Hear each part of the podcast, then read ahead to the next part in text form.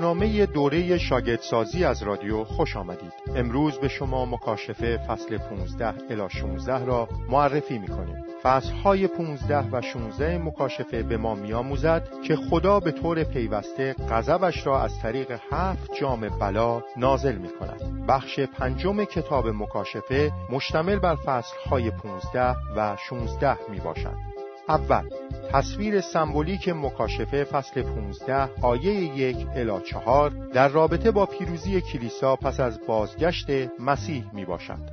یک از آنجایی که هفت جام بخش پنج و هفت شیپور بخش سه قسمتهای یکسانی را تحت تاثیر قرار می دهند و فشارهای شیطان هم که در بخش پنج و چهار توسط اجدها جانور خارج از دریا و جانور خارج از زمین یا پیامبران دروغین اعمال شده است یکسان است. پس می‌توان گفت که بخش های سه، چهار و پنج مکاشفه با هم موازی هستند. همانند دوره عهد عتیق در دوره عهد جدید هم خدا ابتدا به مردم روی زمین از طریق هفت شیپور داوری ابتدایی اختار می کند. اما وقتی مردم از توبه سر باز می‌زنند او آنها را با هفت جام داوری نهایی و کامل تنبیه می کند. هفت جام غضب خدا بیانگر این مطلب است که زمان فیض خدا رو به پایان است و روز داوری نهایی نزدیک است و خدا دیگر اجازه نخواهد داد که در حضورش شفاعت صورت بگیرد. از آنجایی که با ریختن جامها غضب خدا کامل می شود و دنیای حاضر هم نابود می گردد آنها آخرین غضبهای خدا هستند. جام شش در آخرین جنگ بزرگ تاریخ ریخته خواهد شد. و جام هفت در روز داوری نهایی ریخته خواهد شد. بنابراین دوره زمانی مکاشفه فصل 15 الی 16 نیز در فاصله زمانی ظهور تا بازگشت مسیح می باشد. دو تمام مسیحیان حقیقی و اصیل داوری خدا را ستایش خواهند کرد. از آنجایی که تمام مسیحیان حقیقی بر جانور و تمثالش و عدد اسمش پیروز خواهند بود تمام آنها در کنار چیزی که شبیه دریای بلور آمیخته با آتش است خواهند ایستاد. دریا نمادی از انهدام عظیم خدا خواهد بود. همانطور که در خروج فصل چهارده آیه سیزده الی سی و یک آن را انجام داده بود. آتش نمادی از نارضایتی مقدس و عادلانه خدا است که او برای همین داوری نهایش را علیه گناه انجام می دهد. بلور نمادی است که نشان می دهد که داوری خدا شفاف و عادلانه است. خدا مردم بی خدا و شریر دنیا در تمام طول تاریخ را داوری می کند و آنها را به داخل دریای آتش و بلور می ریزد. و آنها را برای ابد هلاک می کند و همه مسیحیان از تمامی قومها سرود بره را خواهند خواند و خدا را برای تحقق داوری نهایی و کاملش بر ضد تمام مردم شریری که به آنها جفا رسانده بودند پرستش خواهند کرد.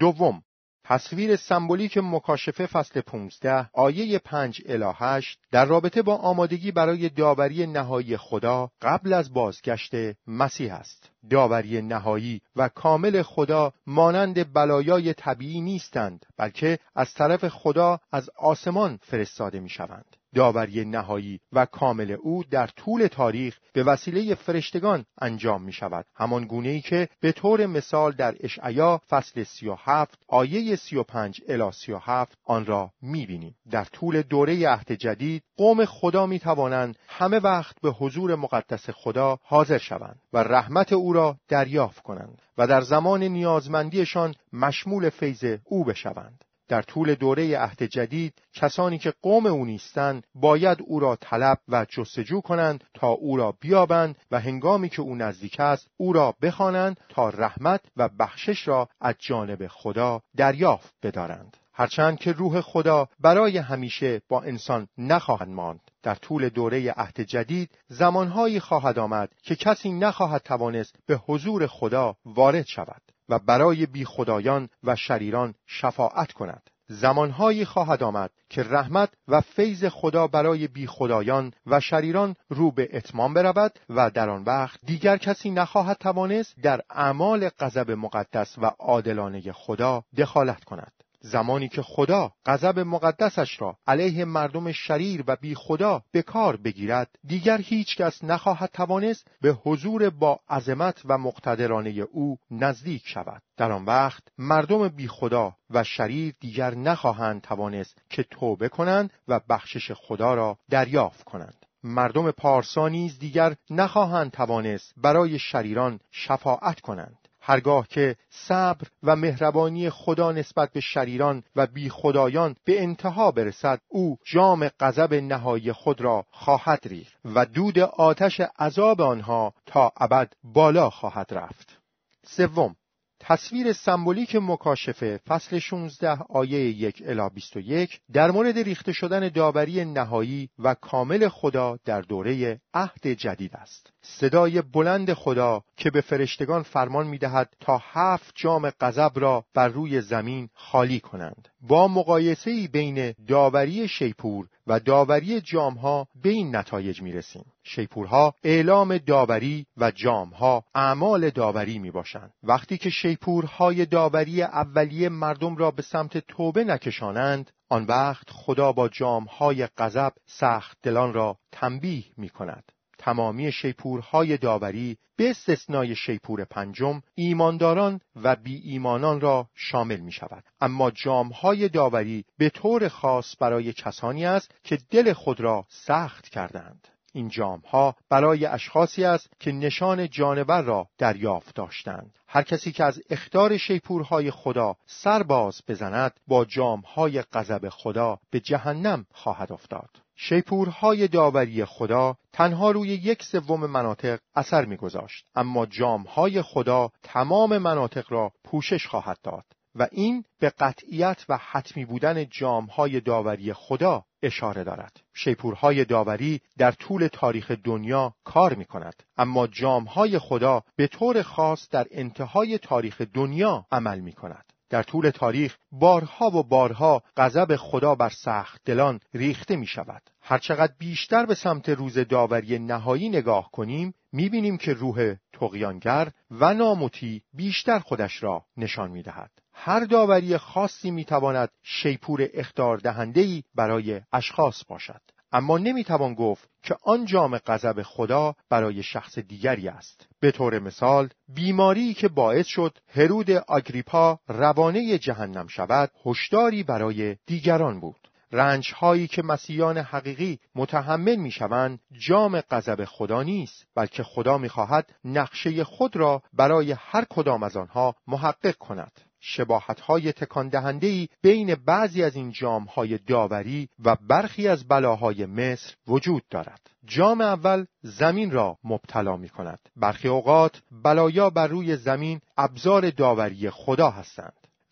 های زشت و دردناک نمادهایی از بیماری های لاعلاجی هستند که به وسیله آنها مردم شریر و بیخدا روانه جهنم می شوند. جام دوم دریا را مبتلا می کند. برخی از اوقات بلایای دریایی ابزار داوری خدا هستند. خون مرده سفت و متعفن است و نماد نفرت انگیز بودن این بلایا می باشد جام سوم منابع آب را مبتلا می سازد. برخی اوقات بلایا در منابع آب به عنوان ابزار داوری خدا استفاده می شود. به مردمی که خون مسیحیان و مبشران کتاب مقدس را ریخته بودند خون داده خواهد شد تا بنوشند تا تشنگی آنها برای خونخاری رفع شود. صداهای قربانگاه به مهر پنجم برمیگردد که بیانگر افرادی است که در دوره عهد عتیق و عهد جدید به خاطر دادن شهادت راستین خود از کلام خدا قربانی شده بودند این صدای این افراد است که خدا را برای تحقق وعدهش و عدالت و داوری راستینش ستایش می کنند. جام چهارم خورشید را مبتلا می کند. برخی اوقات بلایا در خورشید ابزار داوری خداوند هستند. به خورشید قدرت داده شده تا با حرارت سوزان خود مردم را با آتش بسوزاند و آنها را با حرارت خود خوش کند و بسوزاند. اما نه به صورتی که آنها را منهدم و نابود کند. شیپور داوری هنوز به مردم فرصتی می‌دهد تا توبه کنند جامهای داوری مردم را به سمت توبه سوق نمی‌دهند جامهای داوری تنها فساد تمام ایار و کامل کسانی را که به مسیحیان در طول تاریخ جفا میرسانند بیشتر آشکار می کنند. در تمام طول دوره عهد جدید از ظهور تا بازگشت مسیح بلایایی که از خورشید بودند یا اختارهایی به مردم بودند که آنها را به توبه دعوت می‌کردند یا راههایی بودند که سختدلان را روانه جهنم کنند. جام پنجم بر روی تخت جانور ریخت. این با داوری شیپور پنجم مطابقت می کند جانور نمادی است معرف حکومتهای ضد مسیح شیطان و جفاهای آنها به خصوص در امپراتوری های بزرگ دنیا و پادشاهانشان که نسل به نسل در فاصله زمانی ظهور تا بازگشت مسیح حکومت کردند. تخت جانور نماد پایتخت ها و مراکز حکومت های ضد مسیح و حاکمان و فرهنگ آنها می باشد. زمانی که این مراکز عظیم فرمان روایی ضد مسیح فرو بریزد تمامی دنیای بی خدا و شریر نابود خواهد شد. پادشاهی او را تاریکی فرا گرفته بود. نه تاریکی فیزیکی بلکه گرفتار انواع تاریکی بود. پادشاهان او به سرگردانی عظیم و ناامید کننده در قسمتهای سیاسی، نظامی، اقتصادی و جنگهای اجتماعی دچار شدند. آنجا تاریکی روحانی و معنوی خواهد بود و فعالیت‌های شیطان و ضدیت علیه خدای کتاب مقدس و اهدافش خواهد بود. اغلب غیر مسیحیان میپندارند که مسیحی بودن و زندگی در پادشاهی خدا دشوار است. اما این رویا نشان می‌دهد که مسیحی نبودن و زندگی در پادشاهی شیطان به مراتب دشوارتر است. خدا بر کل جامعه ضد مسیحی و دولتها و مذاهبش داوری می کند. این داوری با مصیبتهای زیادی همراه است. مردم از شدت درد زبان خود را میگزیدند این اشاره به شرایطی است که به حدی ترسناک است که مردم زبان خودشان را گاز می‌گیرند و آن را زخمی می کنند. ایشان از درد زخمهای خود به خدای آسمان کفر گفتند. و از توبه به خاطر رفتارهایی که انجام داده بودند سر باز زدند. این جام داوری هم باعث توبه مردم نشد. در عوض ایشان با کفر گفتن به خدا بیشتر گناه ورزیدند. پنج جام اول غضب خدا ابزار داوری خدا در فاصله زمانی ظهور تا بازگشت مسیح هستند. اما شریران و بی خدایان به وسیله این رنج ها پاک و مقدس نمی شوند. برعکس آنها بیشتر سخت می شوند و به خدا کفر می گویند و از توبه گناهانشان سرباز می زنند. جام ششم رودخانه بزرگ فرات را مبتلا می کند که نمادی است نه فقط برای امپراتوری های آشور و بابل بلکه معرف تمام قدرت های جهان و تمامی قوم های بی خدا که طی قرون مختلف کلیسا را مورد حمله قرار دادند جام ششم داوری مشابه شیپور ششم داوری است. با این تفاوت که شیپور ششم به تمام جنگ هایی در طول تاریخ برمیگردد که بر سر مسائل گوناگون به وجود آمده بودند. اما جام ششم داوری به تمام جنگ ها علیه مسیحیان اشاره می کنند رودخانه فرات به عنوان مرزی تلقی شده بود بین قوم خدا که در سرزمین وعده ساکن بودند و قومهای متخاصمی که در شرق رودخانه ساکن بودند و دشمنان قوم خدا محسوب می شدند. پادشاهان مشرق زمین نمادی است که به دشمنان قوم خدا برمیگردد که در دوره عهد عتیق تصور می‌شد از سمت شرق و از طریق راه شمال کنار رود فرات میآیند که شامل آرامی ها، آشوری ها، بابلی ها، مات ها و پارسیان و بالاخره سلوکی ها بودند. تعداد جنگجویان آنها بسیار عظیم است. این ارتش مشرق زمین به طور نمادین جوج و ماجوج نامیده شد. در طول دوره قرن اول میلادی رومیان از پارتیانی که در اطراف رودخانه فرات ساکن بودند حراس داشتند زیرا میترسیدند آنها روم را مورد تاخت و تاز خود قرار بدهند در رویایی که در فصل 16 هم مکاشفه آمده است پادشاهان مشرق زمین که در اطراف رودخانه فرات زندگی می کنند نمادهایی معرف قدرتهای دنیای ضد مسیح هستند که کلیسا را در طول تاریخ و به خصوص در انتهای تاریخ مورد حمله و جفا قرار می دهند. آب رودخانه خوش شد و راه برای عبور پادشاهان مشرق زمین فراهم شد. این نمادی است بیانگر اینکه مانعی که باعث می‌شد آنها نتوانند برای جنگیدن حرکت کنند از میان برداشته شده بود.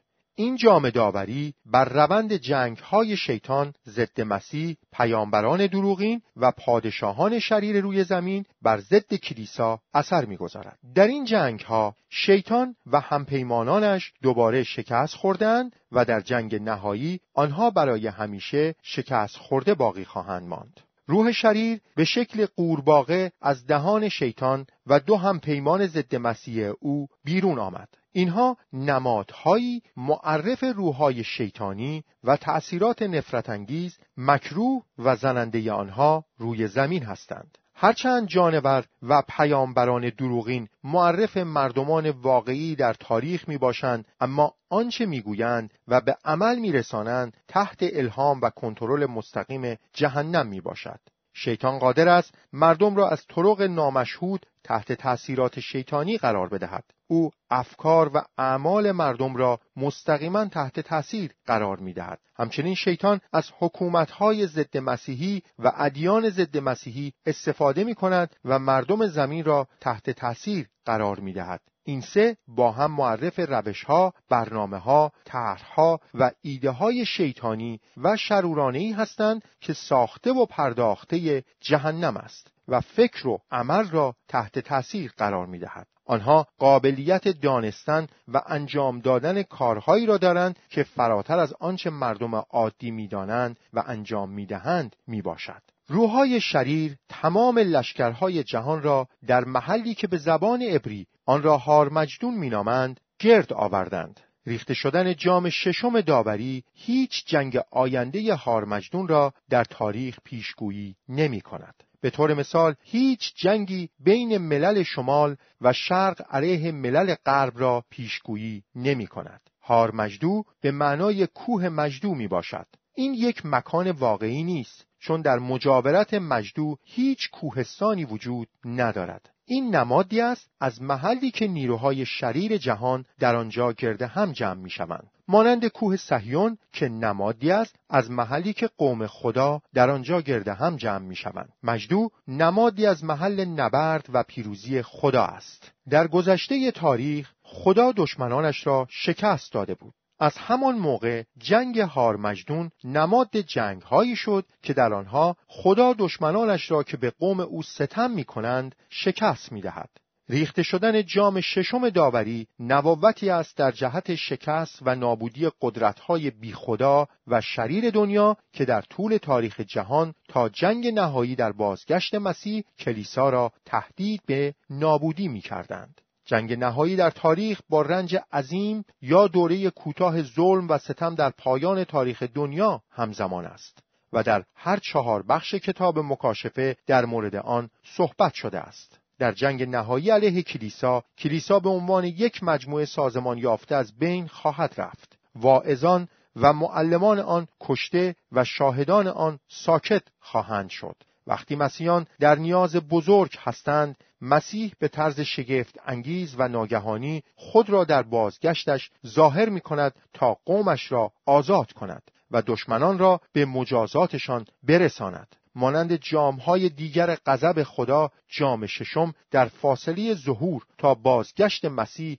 بارها و بارها آشکار و هویدا می شود و مانند جامهای دیگر غضب خدا درست قبل از بازگشت مسیح به حد نهایت و واقعیت کامل خود خواهد رسید. جام هفتم هوا را مبتلا می کند هفتمین فرشته جام خود را در هوا خالی کرد. آنگاه از تخت از جایگاه مقدس آسمان صدایی بلند آمد که می گفت همه چیز به پایان رسید. هفتمین جام داوری نمادی از روز نهایی داوری است وقتی که خدا غضب نهایی و کامل خود را اعمال می کند وقتی که هوا مبتلا به بلا بشود زندگی بر روی زمین متوقف می شود زمان پایان این زمین و انتهای تاریخ این دنیا از راه رسیده است. مسیح در زمان ظهورش اعلام داشت تمام شد و در بازگشتش صدای خدا اعلام می کند به انجام رسید. اتفاق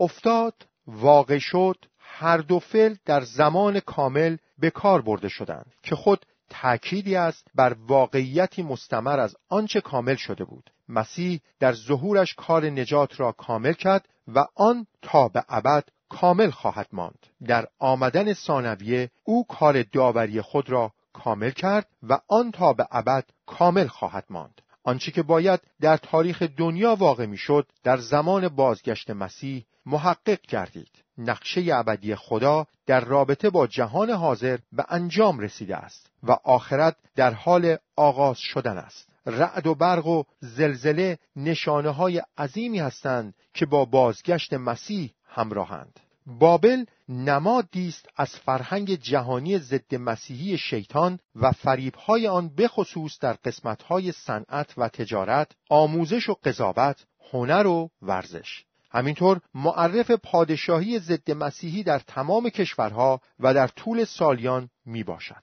در بازگشت مسیح او تمام شرارتها و بی های بابلگونه را به یاد آورد و آنها را به طور کامل نابود ساخت. نابودی نهایی بابل در بخش ششم کتاب مکاشفه شهر داده شده است و این شکست نهایی مردمی خواهد بود که علامت جانور را بر خود حمل می کردند.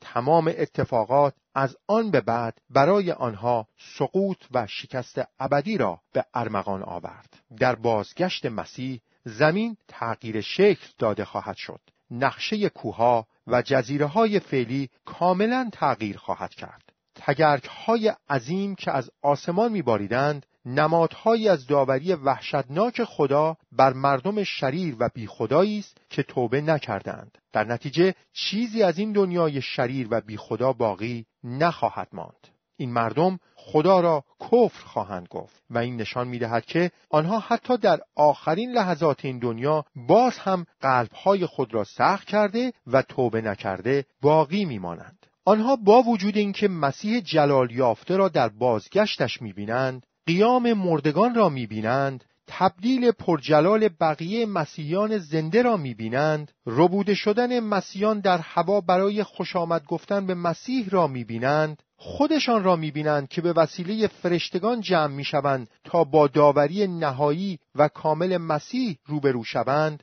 و صدای مسیح را در روز نهایی داوری میشنوند که محکومیت قطعی آنها را اعلام می کنند باز هم این کار را انجام می دهند. حتی در جهنم در مکان سرگشتگی کامل و مجازات ابدی قلب آنها طوری شکسته نخواهد شد که از گناه در برابر خدا احساس نفرت کنند. چنین مردمی که عواقب گناه را کوچک بشمارند در جهنم مجازات خواهند شد. آنها از گناهان پست خود احساس تنفر نخواهند کرد. حتی در جهنم هم تنفر آنها نسبت به خدا به محبت تبدیل نخواهد شد.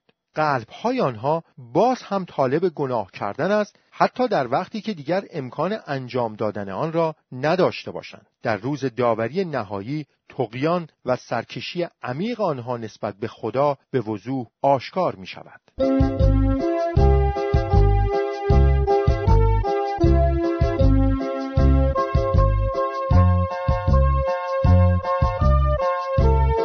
تکلیف برای روز بعد اول. مکاشفه فصل های 17 الا 19 را بخوانید فردا به معرفی مکاشفه فصل 17 الا 19 خواهیم پرداخت. دوم. کتاب های دستور عمل بروید و ملکوت خدا را موعظه کنید را ملاحظه کرده و به آدرس اینترنتی www نقطه دوتا نقطه نت مراجعه کنید. این آدرس را به حروف تکرار می کنم www نقطه d o t a نقطه n e t. سوم هر شنبه تا چهارشنبه به برنامه دوره شاگردسازی از رادیو گوش دهید.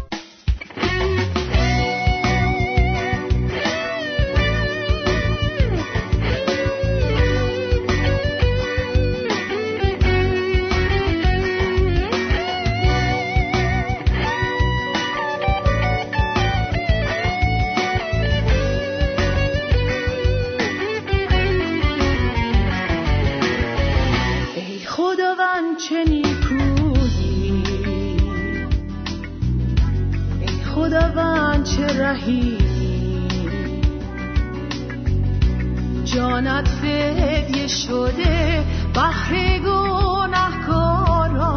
خداوند چه عجیبی؟ صلیب تو رهاییم. پاکت کفاره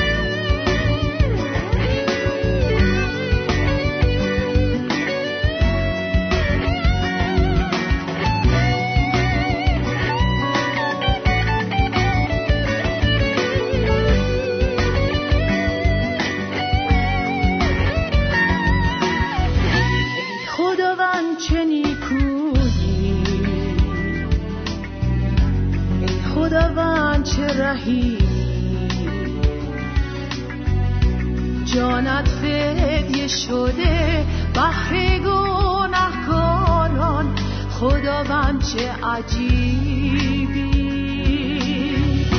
صلیب تو رهاییم